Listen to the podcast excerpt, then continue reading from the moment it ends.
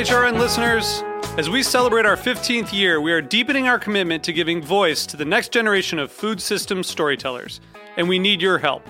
Our internship and fellowship programs help activate new possibilities for underrepresented and underestimated young people through experiential journalism, audio engineering, and production training. Through these unique programs, HRN helps food equity stewards build essential workforce readiness skills that expand their potential and foster economic mobility. Please consider supporting these critical programs. And with a minimum donation, you can be entered to win a dinner for two at an amazing restaurant in one of eight cities and tickets to a concert at a great venue in one of those cities. We have incredible partners across the country who have donated, as they also share our passion for helping to educate the next generation of food systems storytellers. Check out heritageradionetwork.org slash 15 to donate and enter to win today. That's heritageradionetwork.org slash 15 to donate and enter to win today. And make sure you donate before March 31st. Thank you.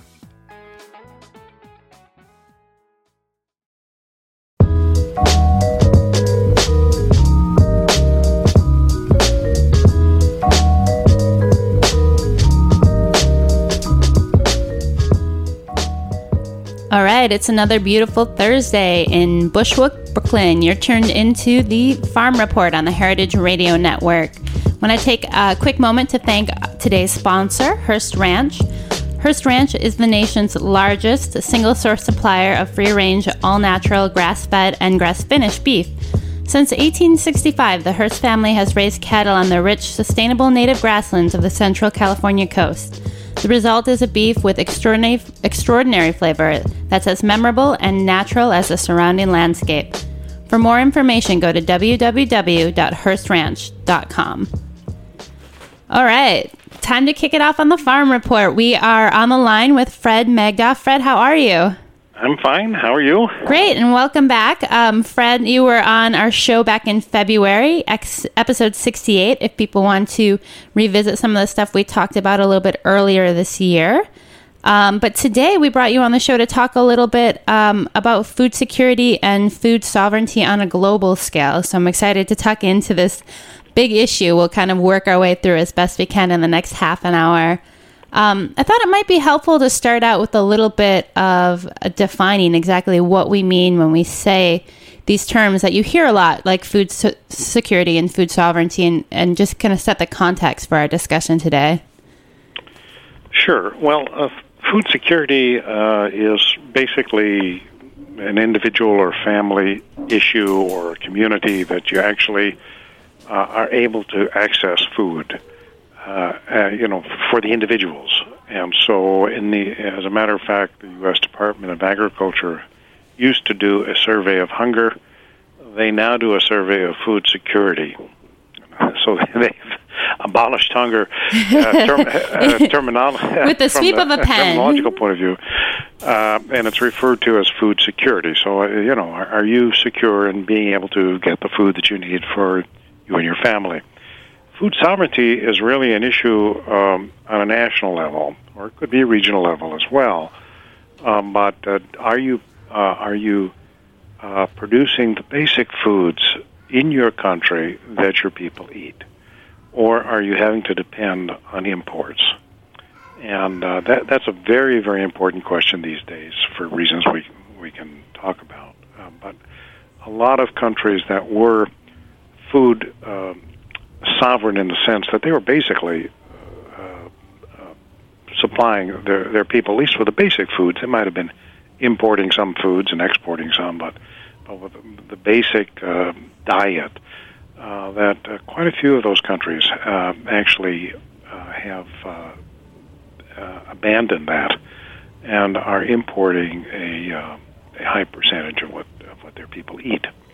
And uh, th- this this will cause problems uh, as we can discuss. Okay. So th- that seems to be the distinction: uh, the food security on the individual or family, and sovereignty on the issue on the on the scale of a nation or or region. So, as I mean, as we are we tend to be on the show a little New York City uh, and New York State focused. You know, we've talked about these issues of, of food security and food sovereignty with guests on the show before, and I think it's something interesting to note that that even though in the in the U.S. we have this really overabundance of food to the point where we have this exploding kind of obesities and diabetes crisis, the the issues of food security are are still very real.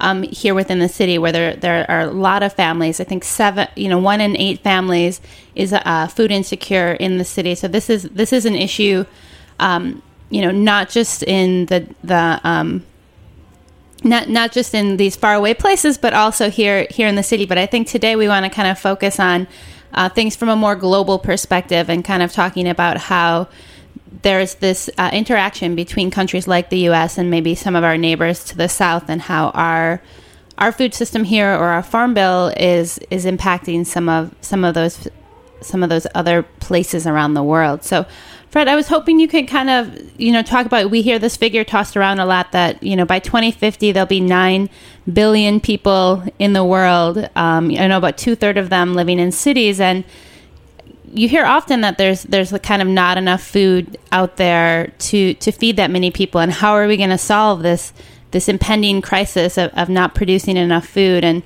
and preventing people from you know being hungry across the planet? Is that is that a real is that a real fear? I mean is, are we really in danger of like running out of food on a global scale? I don't think so but but it means we have to be careful. I mean right now there are 7 billion people in the world and so um, approximately and about half of those living in cities uh, more than half now are living in cities um, and uh, and that that figure that you mentioned is is what is generally accepted uh, nine nine point two billion by by mid century. So um, I mean that's a substantial increase in in the amount of food that needs to be produced. Uh, on the other hand, we can see right now. Um, well, let, let, me let me just go go back a, a, second, and we can we can come back to your question. Sure. But there is plenty of food produced right now, obviously within the United States to feed all the people in the United States. So we have uh, some 50 million people that are considered to be food insecure in the United States, uh, with some 12 million or something like that that are considered to be very severe, have very severe food insecurity, which basically means you know that people are skipping meals uh, in these families on a regular basis so that others can can eat within the family. Um, so. It, and when you look at it, even on an international basis, uh, countries that we consider to be poor, mo- many of them have enough food within their countries, or there's certainly enough food produced worldwide. Okay, uh, even if it's not produced within their country. And so the issue then is why? Well, the question comes is why? How can this be? You know, right. How can you have, how can you have all this food uh, that that that I say and other other people say, and you can just look at the numbers, um, and uh, and still have hunger, substantial hunger uh, on a world basis. It's estimated uh, by the UN that it's that it's a billion people. That is, you know, one seventh of the population is um, is uh, is hungry, basically, or, or what they would call malnourished. Uh, and uh, so it it comes down to an issue of of of uh, well, two things. One is people; these people are poor, so if you have enough purchasing power, no matter where you are and what whatever country of the world you are, uh, you can buy enough food if you have the money to buy it. So there's that aspect, and the other aspect is food is considered to be uh, just a commodity like any other commodity. It's uh, you know it's no different uh, philosophically in this sense. You know, from the system's point of view, it's no different than a car or a some jewelry or uh, a Rolex watch or, or a pair of shoes or whatever. It's a commodity, and if you have the money to buy that commodity, then you have what economists call effective demand. If you don't have the money to buy that commodity, well, you're just out of luck. And so food is looked at as just another commodity. Now, there is an exception to that. I mean, like in the United States, we have what used to be called the food stamp program, SNAP. You know, so there is at least a lip service given. It's not it's not enough to eliminate the problem, but at least there's some acknowledgement that that uh, we need to help people um, get a sufficient supply of food. There isn't an equivalent program, you know, for cars or for you know other commodities. Right, right. So, right. so, so to a certain extent, in some countries, that's recognized. but it's not. It, it but it but it still um, goes back to that issue that that uh, it's essentially an issue of poverty, and poor people don't have this what economists call effective demand, which basically means they just don't have the money. So. Um, so this is the underlying issue. I mean, you, you had you had situations. This is long before the food crisis of 2008 and the current food crisis that we're in now in 2011, which is getting to be pretty similar to what happened in 2008, which was very severe its effects, and we could talk about that on a global scale. But long before that, there were stories. Uh, I have uh, uh, stories from the New York Times and the Wall Street Journal from 2002, 2004, from India where there was wheat, you know, literally rotting on the docks. They were going to be exported. It was going to be exported, but it was rotting because they weren't taking good care of it, and there were people starving in the country. And uh, and so you have even in some uh, of the poorer countries in the world, you can have food surpluses at the same time that you have people starving. Okay, right. the, so the, the, the food surplus is going to be exported it's going to be fed to animals, and now we have this whole other issue, of course, with biofuels.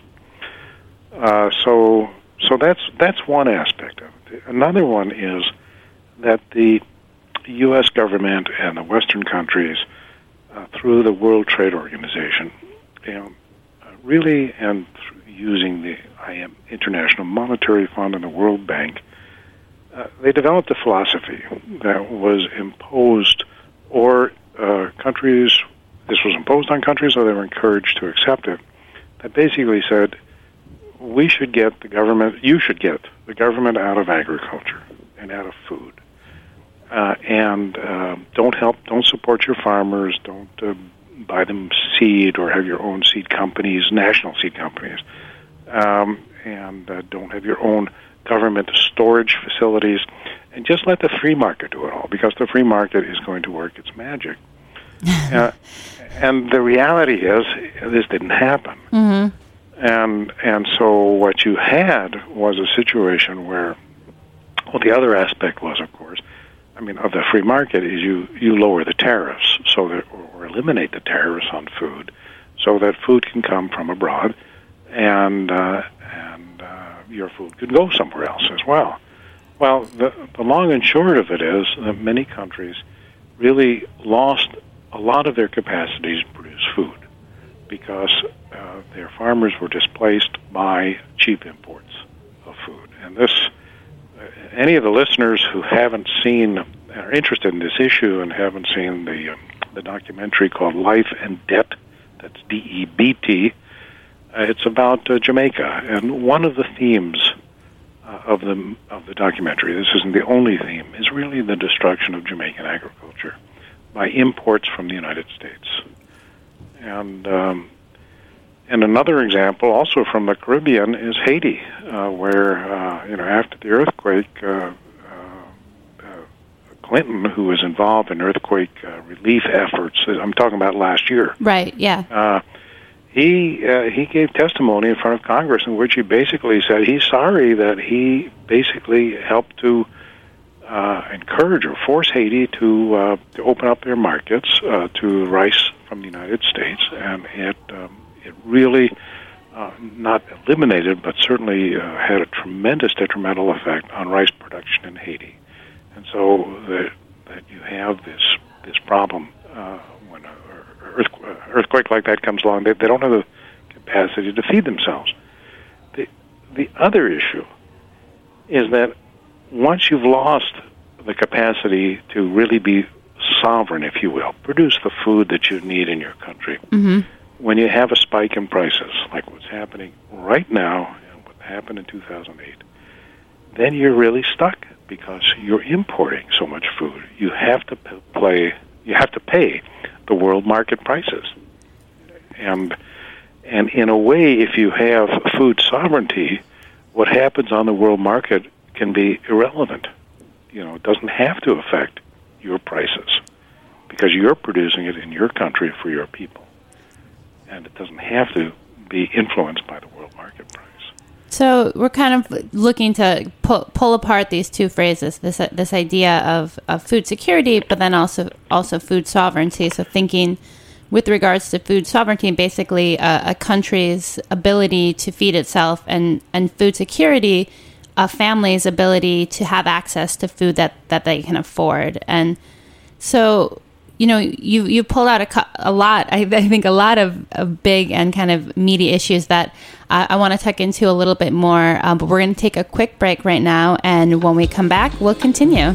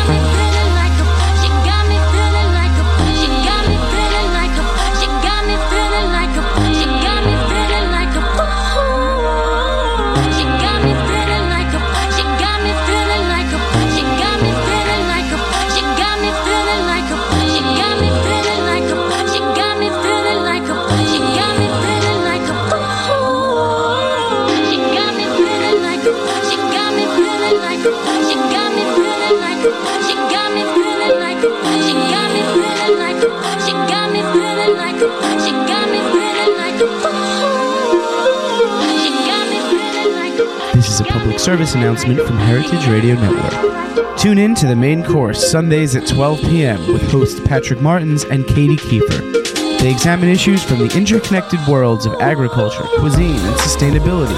They sit down with key players in the chain from producer to consumer farmers, distributors, chefs, activists, and journalists.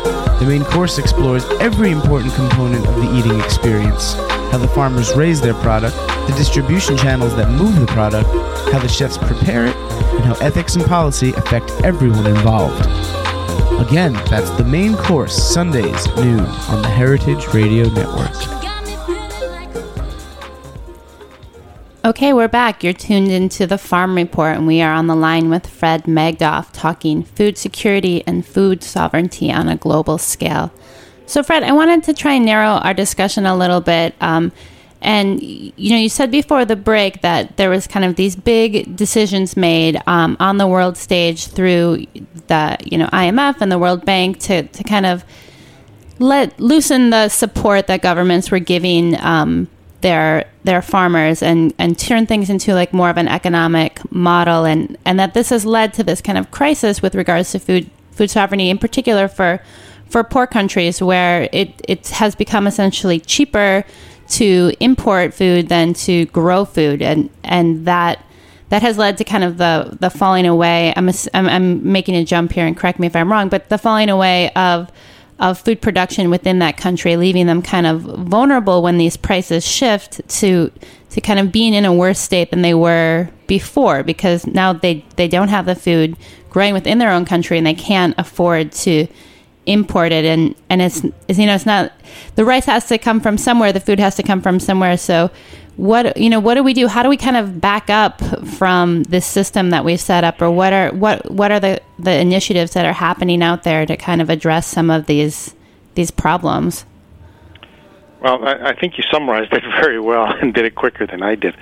Um, i i think the well i think food has to be treated as something different than other types of things that are produced by human beings. Uh, because it is so essential. I mean, obviously, it is essential to life.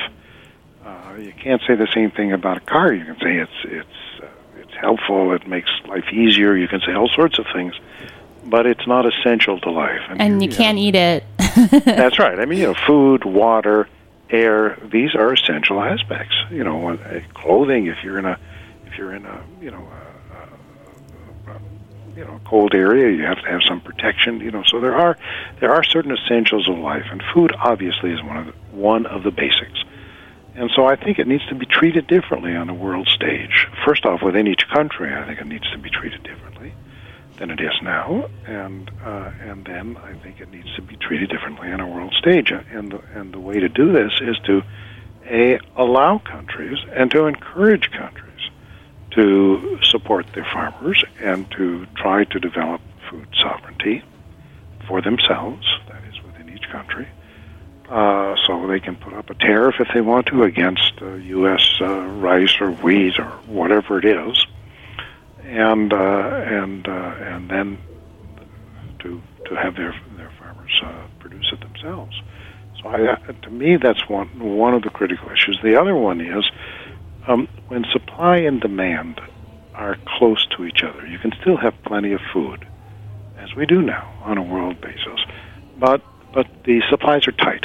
And when that happens, especially in this environment that we're in now, uh, the financial environment that we're in now, speculators jump in and they drive the prices up. And you never know how much is really due to speculators.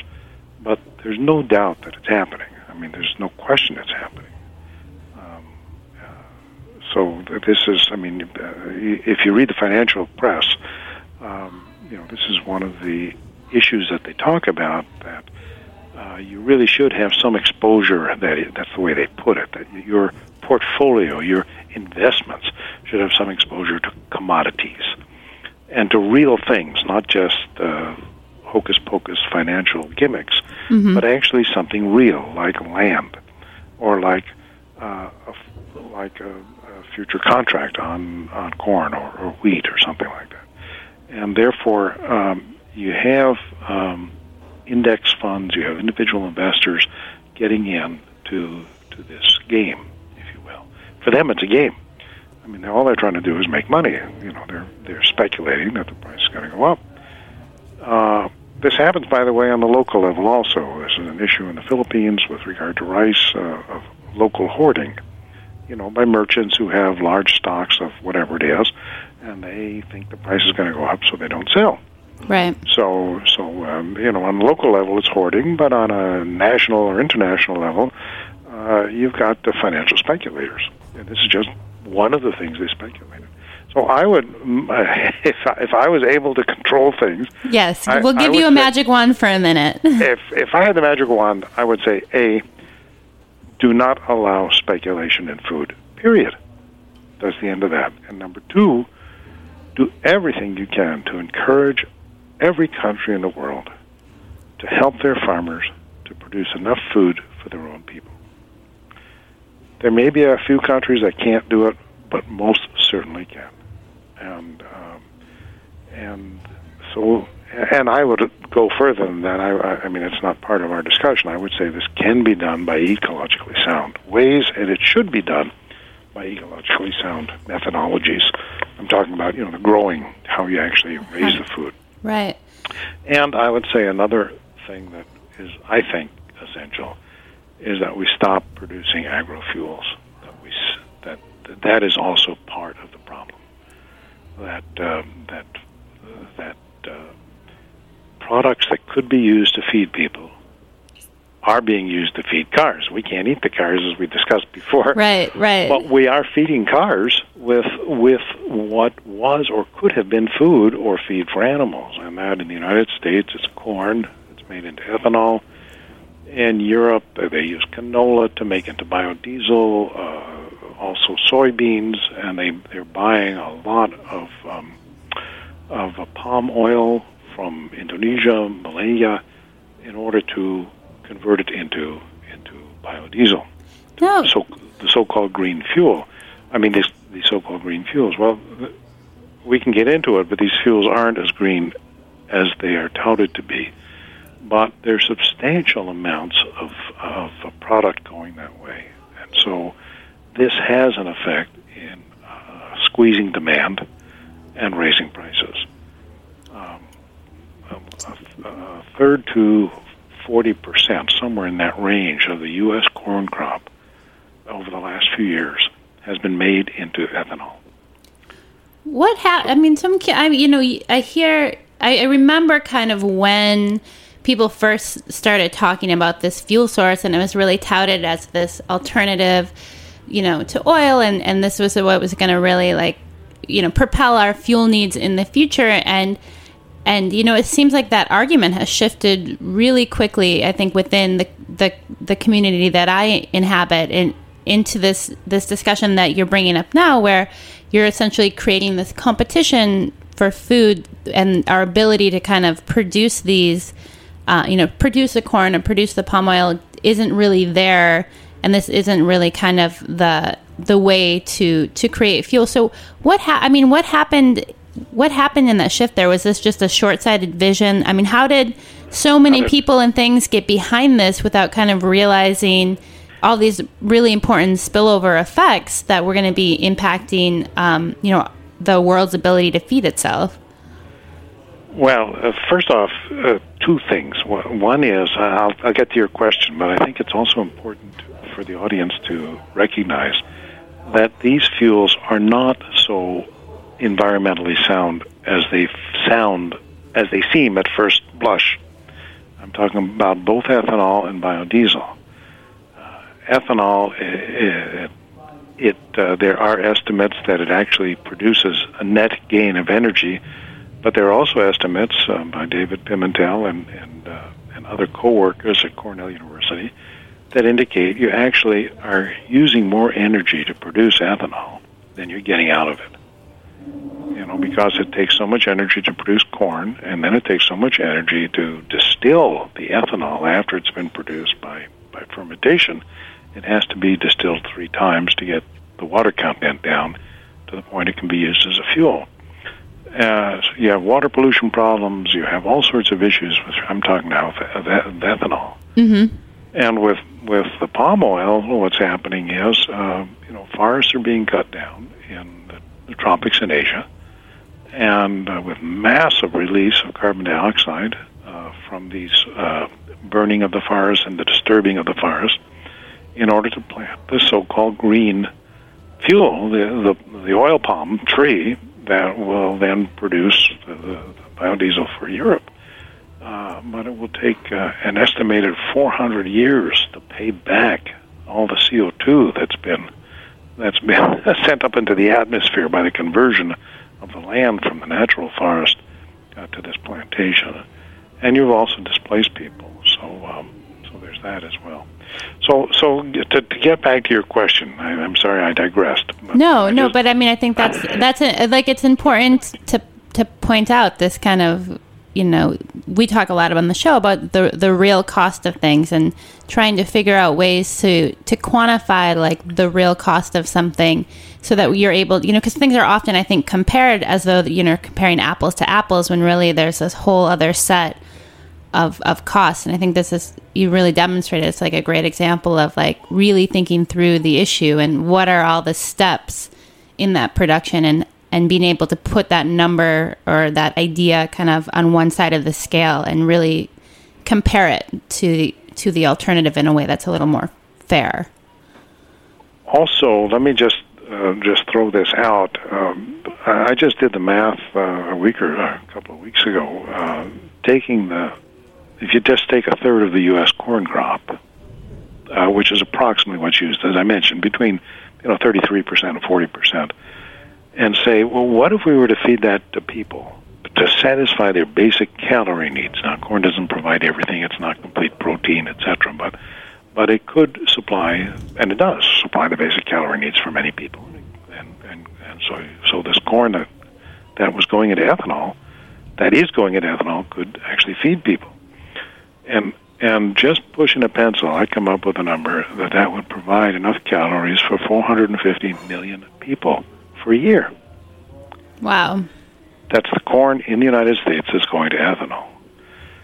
So, not saying it would happen if we stopped doing the ethanol because these are poor people, and again, it's an issue of, of having the effect of demand, but it gives you an idea of the magnitude of some of the, the these agro fuels. but to get back to the question, how did it happen? In the United States, it happened. It was all political.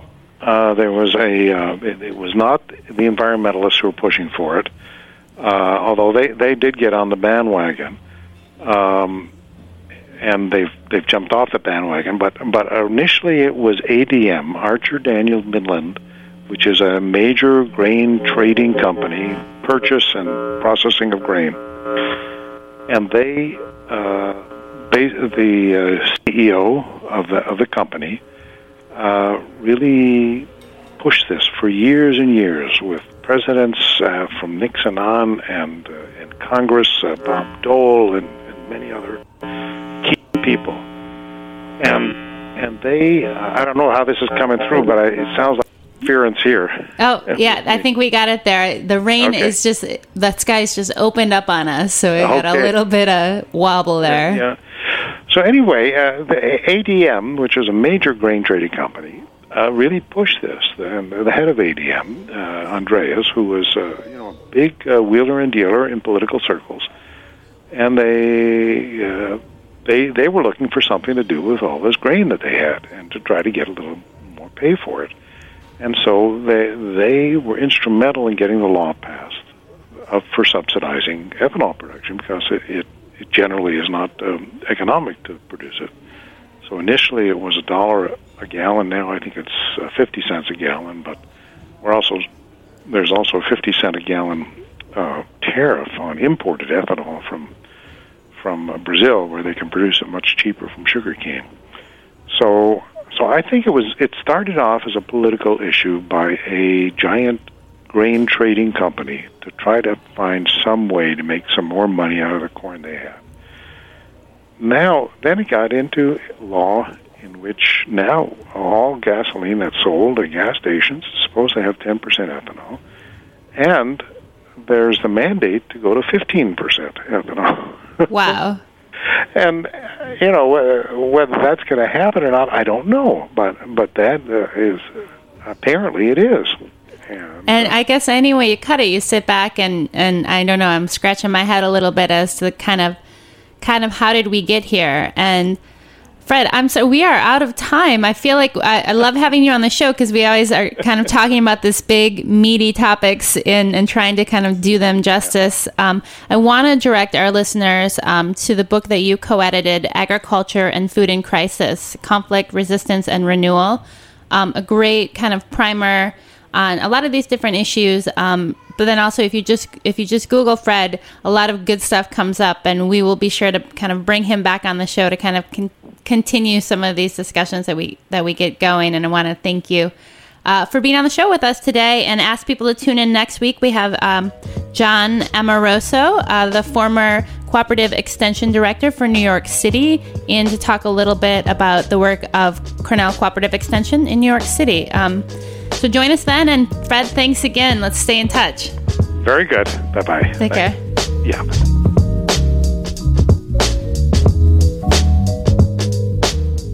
Thanks for listening to this program on the Heritage Radio Network. You can find all of our archived programs on heritageradionetwork.com, as well as a schedule of upcoming live shows. You can also podcast all of our programs on iTunes by searching Heritage Radio Network in the iTunes Store. You can find us on Facebook and follow us on Twitter for up to date news and information. Thanks for listening.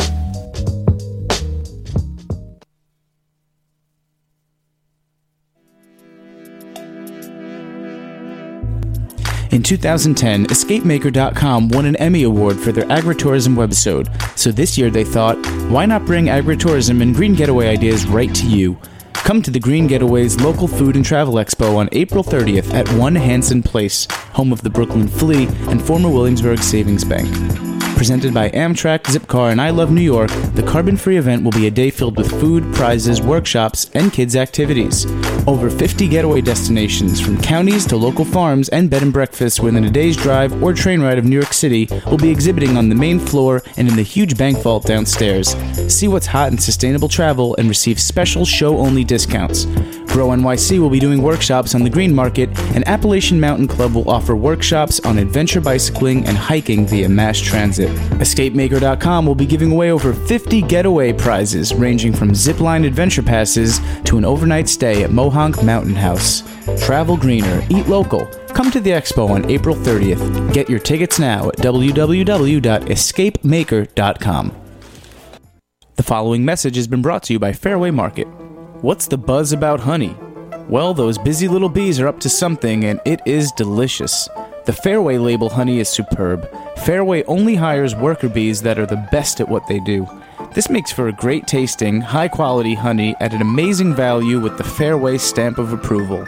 And on top of being delicious, honey is a great substitute for other sweeteners and can even benefit your health. This includes better energy, respiratory improvements, and balanced blood sugar levels. It's a no brainer. Get your Fairway honey today.